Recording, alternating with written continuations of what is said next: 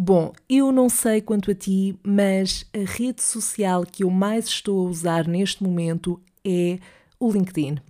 E isto diz muito sobre o ponto de situação da minha vida. Portanto, se estiveres no mesmo patamar que eu, uh, por favor, diz-me, porque assim sempre sinto que não estou sozinha.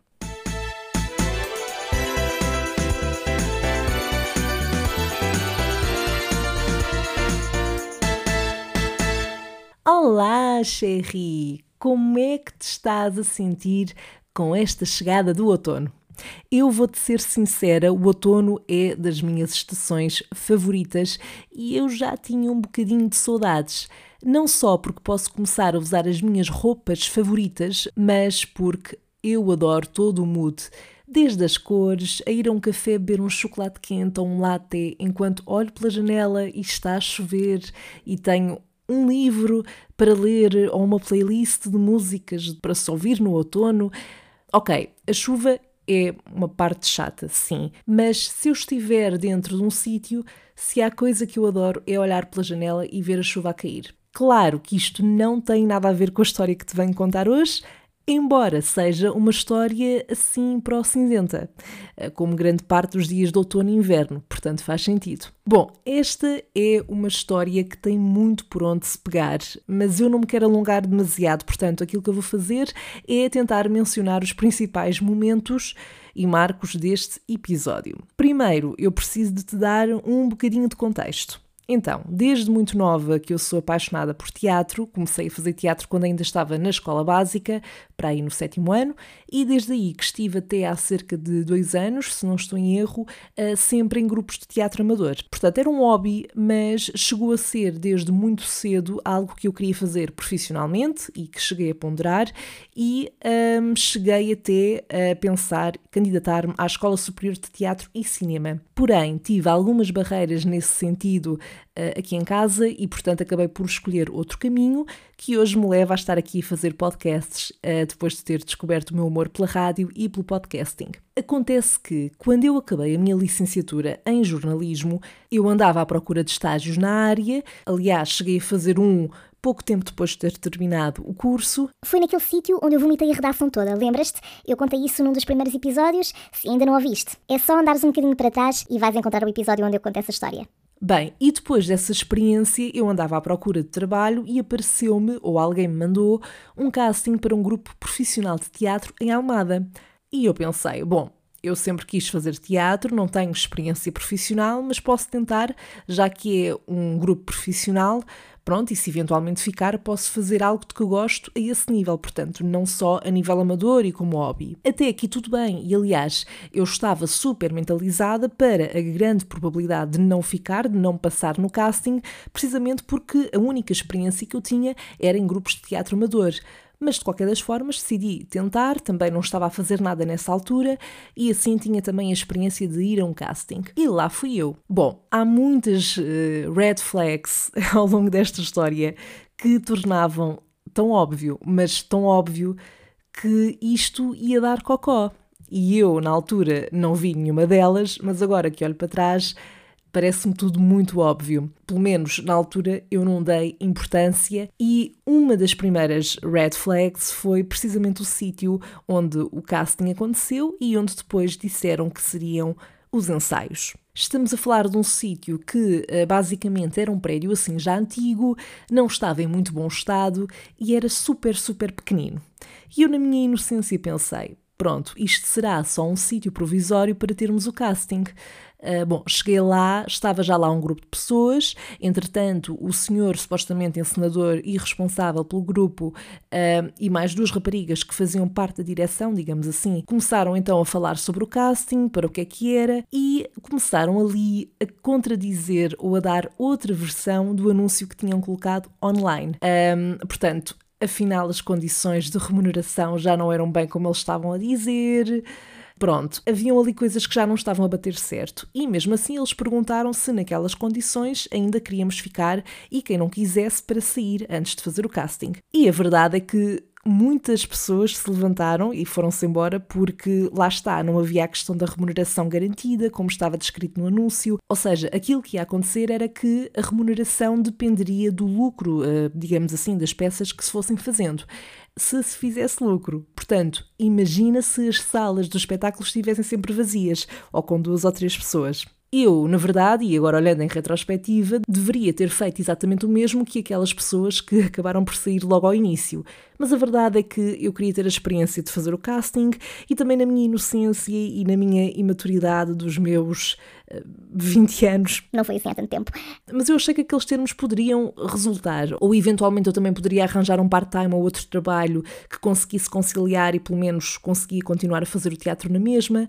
E a verdade é que uh, eu estou aqui a descrever esta forma de funcionar no teatro uh, que não é propriamente exclusiva deste casting a que eu fui. E a verdade é que acaba por ser a realidade em muitos casos aqui em Portugal. Há vários, vários casos em que os atores estão dependentes do que lucram por cada espetáculo que vão fazendo, ou seja, não podem sequer estar a contar com um salário fixo ao final do mês e é sempre tudo muito inseguro. Bom, mas fica aqui já o aviso: se alguma vez estiveres numa situação como esta ou numa situação muito parecida, mesmo que seja noutra área, pensa bem e provavelmente não aceites, uh, sobretudo se não precisares mesmo, mesmo de aceitar porque vai dar merda, ok? Bom, eu lá fiz o meu casting, eu estava um bocadinho nervosa, até tive que repetir o texto, se não estou em erro, mas o senhor encenador lá mostrou gostar muito e disse que eu ficava e atribuiu-me logo um papel numa peça, disse que eu era a pessoa ideal para aquele papel.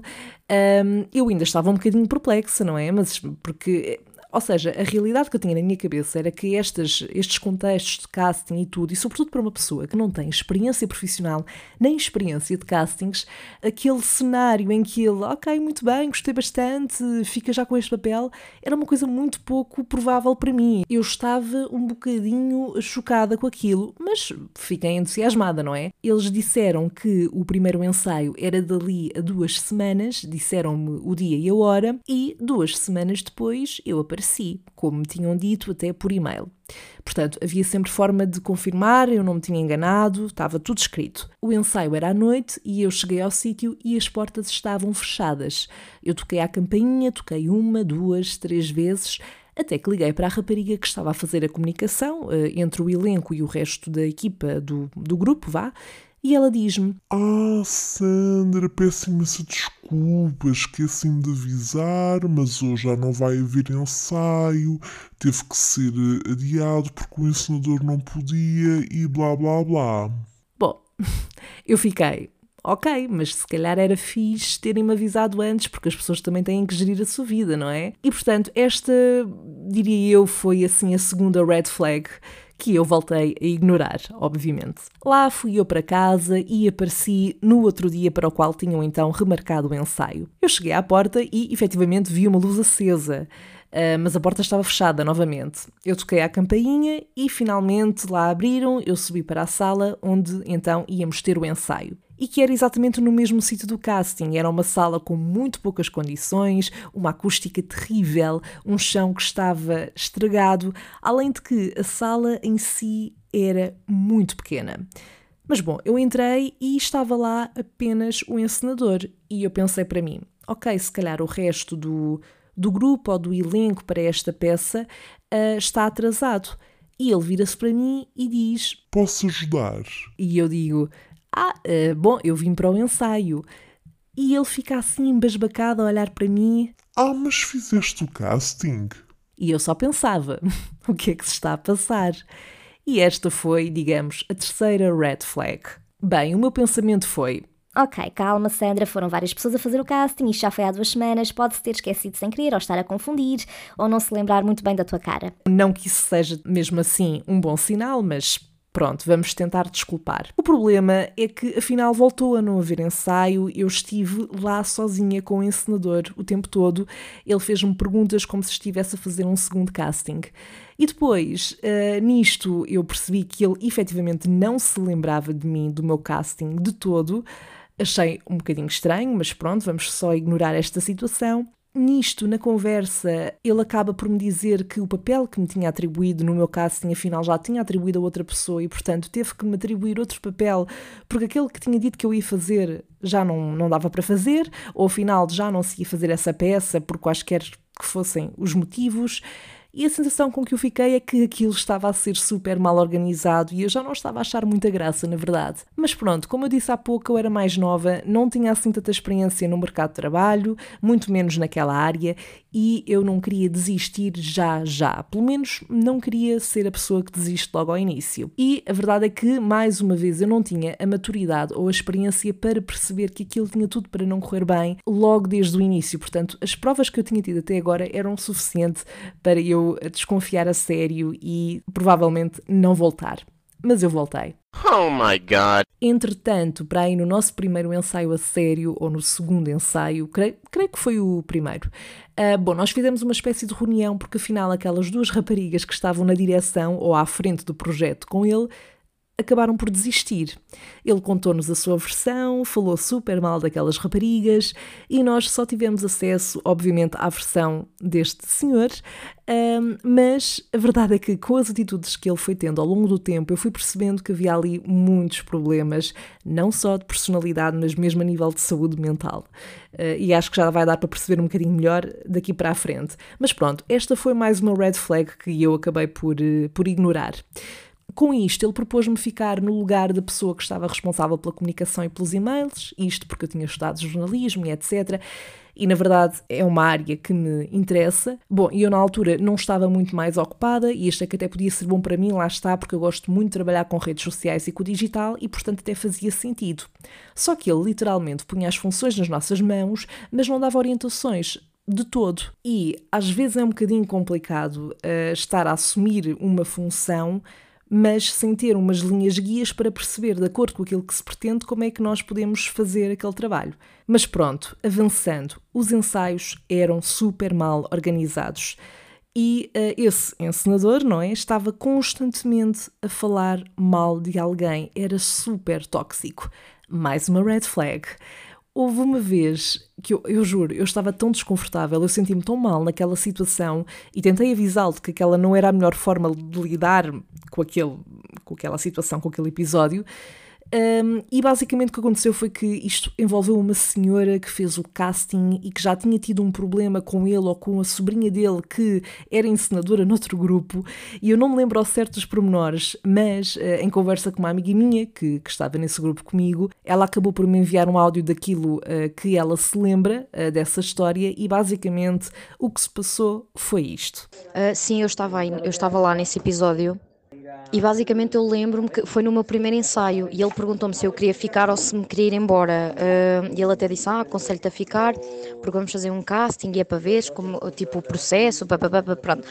Acho que foi qualquer coisa assim do género que ele me disse. Só que o único pormenor eu lembro que eu, que eu me lembro a mais um, é que estava lá a sobrinha dele. Uh, ou seja, outra, outra moça que fazia teatro e que também era encenadora e tudo mais, e que depois se chateou com ele estava lá a sobrinha dele. E quando eles fizeram esse casting a essa senhora, uh, ou seja, casting, quando fizeram a tal encenação para humilhar a mulherzinha, basicamente, foi por causa de hum, que ela já tinha humilhado a sobrinha dele. Não sei se te lembras. Uh, e basicamente ela quis vingar-se e então prepararam aquilo tudo, porque ela depois escondeu-se na sala dos figurinos, não sei se te lembras, e ela apareceu no fim a dizer: Ah, porque tu, tu ou você, ou tu, já nem me lembro, uh, mentiu na idade, não sei quê, para fazer castings e papapá. Uh, e agora tenho o poder de a humilhar, pronto, qualquer coisa assim. E depois a mulher saiu eles começaram-se a rir, nós ficámos num silêncio tipo hum, horrível, que eu lembro-me, e quando olhámos pela janela estava a mulherzinha a chorar no carro. Bom, acho que dá para perceber que só o facto dele ter hum, feito este plano todo só para humilhar alguém era. Isto não, não é bom, certo? Isto não é bom. E a verdade é que foi só uma das várias situações em que nós nos íamos apercebendo destes problemas de personalidade, digamos assim. Por exemplo, sempre que uma pessoa faltava um ensaio ou que dizia que não concordava com certa forma de olhar para as coisas ou de interpretar algo num texto, ele começava a tratar mal essa pessoa de forma condescendente, a dizer que não era o papel dela opinar, que ele é que era o encenador, ele é que mandava naquilo. Depois estava constantemente a fazer grandes promessas em relação àquilo que nós íamos conseguir, um, a dizer que íamos apresentar a peça naquele e noutro auditório, que íamos conseguir lucrar para pagar todos estes ensaios e etc. Escusado será dizer que não foi isso que aconteceu e eu nem vou falar das vezes que nós trocámos de peça. Nós começávamos a pegar num texto, fazíamos vários ensaios, as pessoas decoravam as suas partes e do nada, por algum motivo, ele decidia mudar a peça. Houve uma vez, sobretudo quando nós já éramos poucos, sim, porque houve muita gente a entrar e a sair porque não se aguentava lá muito tempo e uh, como eu acabei por estar lá vários meses seguidos, a verdade é que houve uma altura quando éramos menos em que eu tinha papéis assim grandes a nível de texto em três peças para decorar, para ensaiar.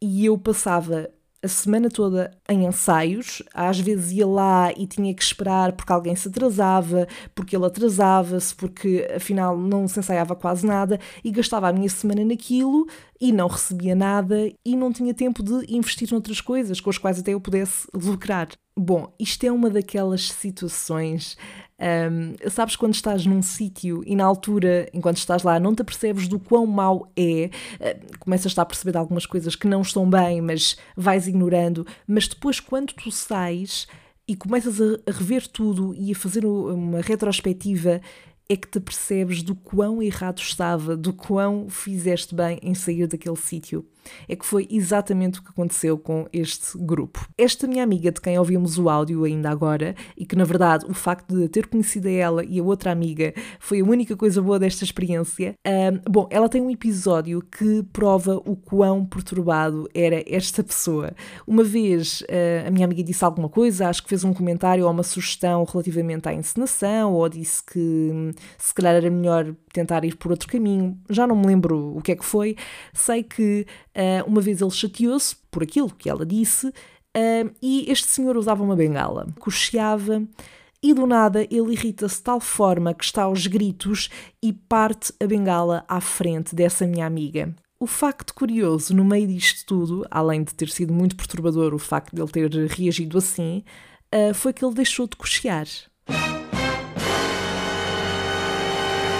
Portanto, uma pessoa que uh, durante todo aquele tempo estava sempre de bengala, parte a bengala e deixa de cochear. Portanto, quantas red flags é que já temos aqui? Várias, certo?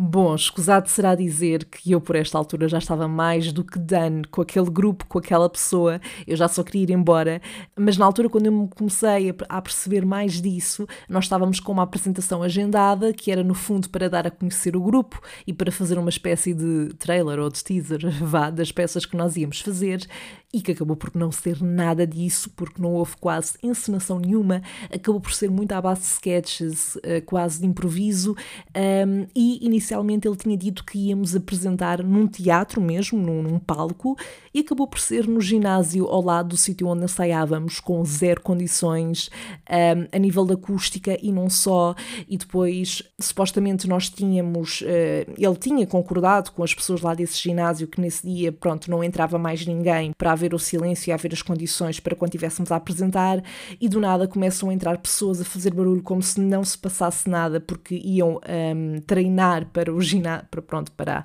parte do ginásio ao lado, não é? Onde tinham os treinos. Uma mess, uma confusão. Eu não, eu não me queria acreditar, juro. Bom, e depois nós tivemos nessa, nessa apresentação a montar a parte técnica toda das luzes e assim, e obviamente que houve imensos problemas com o som, com a mesa de mistura. Foi terrível. Os meus pais foram os únicos conhecidos meus, da minha parte, a irem ver. Um, eles e um dos meus melhores amigos, e mesmo assim só foram eles e eu fiquei tão envergonhada. Além dos meus pais, foram mais dois, acho eu, de um dos meus colegas do grupo, e fora isso, não tinha ido mais gente, e ainda bem, porque foi horrível e ainda bem que aquilo não encheu, porque eu não queria ficar associada àquela memória terrível para quem fosse assistir. Portanto, passados uns tempos, eu já estava mesmo farta da forma como os ensaios corriam, das promessas que ele fazia, que nunca cumpria, da forma como tratava as pessoas, portanto, já estava mesmo a arrebentar pelas costuras, uh, até que eu e as minhas outras duas colegas e amigas nesse grupo, e que éramos na altura as únicas que restavam, decidimos então oficialmente sair, uh, porque nós estávamos lá está a tentar aguentar uma vez que já tínhamos ensaiado tanto e tínhamos quase o texto todo sabido, que parecia que estaríamos a desperdiçar também todo esse trabalho. Mas a verdade é que foi o melhor que nós fizemos porque a única coisa que iríamos continuar a desperdiçar ali era o nosso tempo. Obviamente que o senhor não gostou, até porque nós saímos as três ao mesmo tempo. Bom, não se irritou ao ponto de partir mais uma bengala, pelo menos. Já não foi mal. Mas a verdade é que nós lá nos livrámos daquele sítio. Curiosamente, todas nós, pouco tempo depois, arranjámos oportunidades profissionais noutros sítios onde recebíamos e onde fazíamos algo de que também gostávamos. No meu caso, não foi o teatro, mas o ambiente, pelo menos, era normal, o que para mim já foi uma conquista depois desta experiência. Bem, eu não me mencionei aqui o nome da pessoa em causa, nem do grupo, porque não vale a pena, não é esse o propósito, até porque o grupo, entretanto, já não existe há algum tempo. Eu venho de contar esta história porque foi uma experiência que eu tive que tinha tudo para correr mal e que era super evidente, mas que eu demorei a perceber-me e um, pronto, e que fui tendo sempre alguma esperança de que as coisas fossem melhorando e faz parte, certo? Eu acredito que são estas experiências, sobretudo numa fase inicial, no início da nossa carreira, nos primeiros passos que nós damos no mercado de trabalho, que nos vão dando estaleca e nos preparam para lidar com diversas situações neste meio. E é isto. Eu resumi bastante, na verdade, porque houve muitos episódios desagradáveis que aconteceram, mas que se eu contasse aqui todos, nós não saímos mais daqui. E no fundo, o que eu te quero dizer é não tomes nada como garantido e desconfia sempre um bocadinho, sobretudo se há coisas que te começam a parecer estranhas, ok? Não é impressão tua, na maior parte das vezes, não é.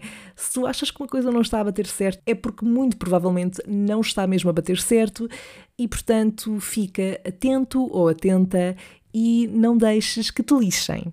Pronto, é o meu melhor conselho. Com isto, partilha comigo, caso tenhas vivido já algum tipo de situação num local de trabalho em que tenhas estado ali num nível de desconforto, em que aquilo tenha sido uma situação absurda ou que represente falta de noção.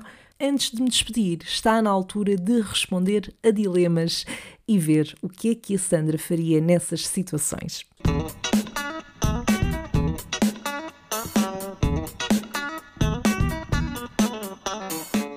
Dilema de hoje vem do Mário Lopes, do podcast Filho de Peixe, e o Mário quer saber o que é que a Sandra faria se estivesse a ser perseguida por um cão vadio e com aspecto feroz corria mesmo sabendo ser mais lenta do que o animal, ou tentava enfrentá-lo ao pontapé, correndo o risco de ficar conotada como agressora. Bom, Mário, excelente dilema e obrigada desde já pela tua participação.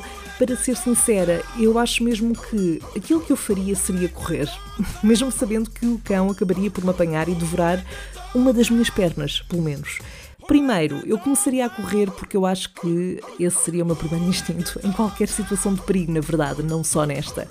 E depois, porque eu não sei se teria coragem de tentar sequer ferir um animal, mesmo que fosse para me defender. Eu sei que parece parvinho da minha parte, mas eu juro que é verdade, eu não sei, eu não sei se conseguia. Até porque, mesmo que eu tivesse a intenção de agredir um animal, eu seria tão má nisso, a sério, mas tão má, que eu acabaria por ser devorada na mesma. Eu não tenho dúvidas não é falta de confiança, é mesmo. Eu, eu conheço-me, ok? Portanto, sim, eu acho que o mais provável seria fugir até onde conseguisse. Talvez os anos de educação física na escola, fazer aquelas corridas de estafeta, possam ter servido para alguma coisa. Ou então, às vezes, lá está, como eu contei no episódio anterior, em que eu corro para apanhar o último autocarro ou comboio. Porque são tantas que provavelmente já me deram aqui alguma estaleca para correr. Bom, tu desse lado, diz-me o que é que tu farias neste dilema. Eu quero saber se teria companhia nesta corrida ou se provavelmente se farias melhor do que eu neste cenário. E é tudo o que eu tenho para te dar hoje. Mas para a semana eu regresso para mais uma história, mais um episódio e, claro, para responder aos teus dilemas. Já sabes, envia-me pelas redes sociais, no Instagram e Facebook, é só procurares por Salve Seja Podcast, pode ser por mensagem de texto ou áudio, e também podes enviar-me por mensagem de voz para o Anchor, através do link que está na descrição deste episódio. E é assim que nos despedimos hoje. Até para a semana. Bye!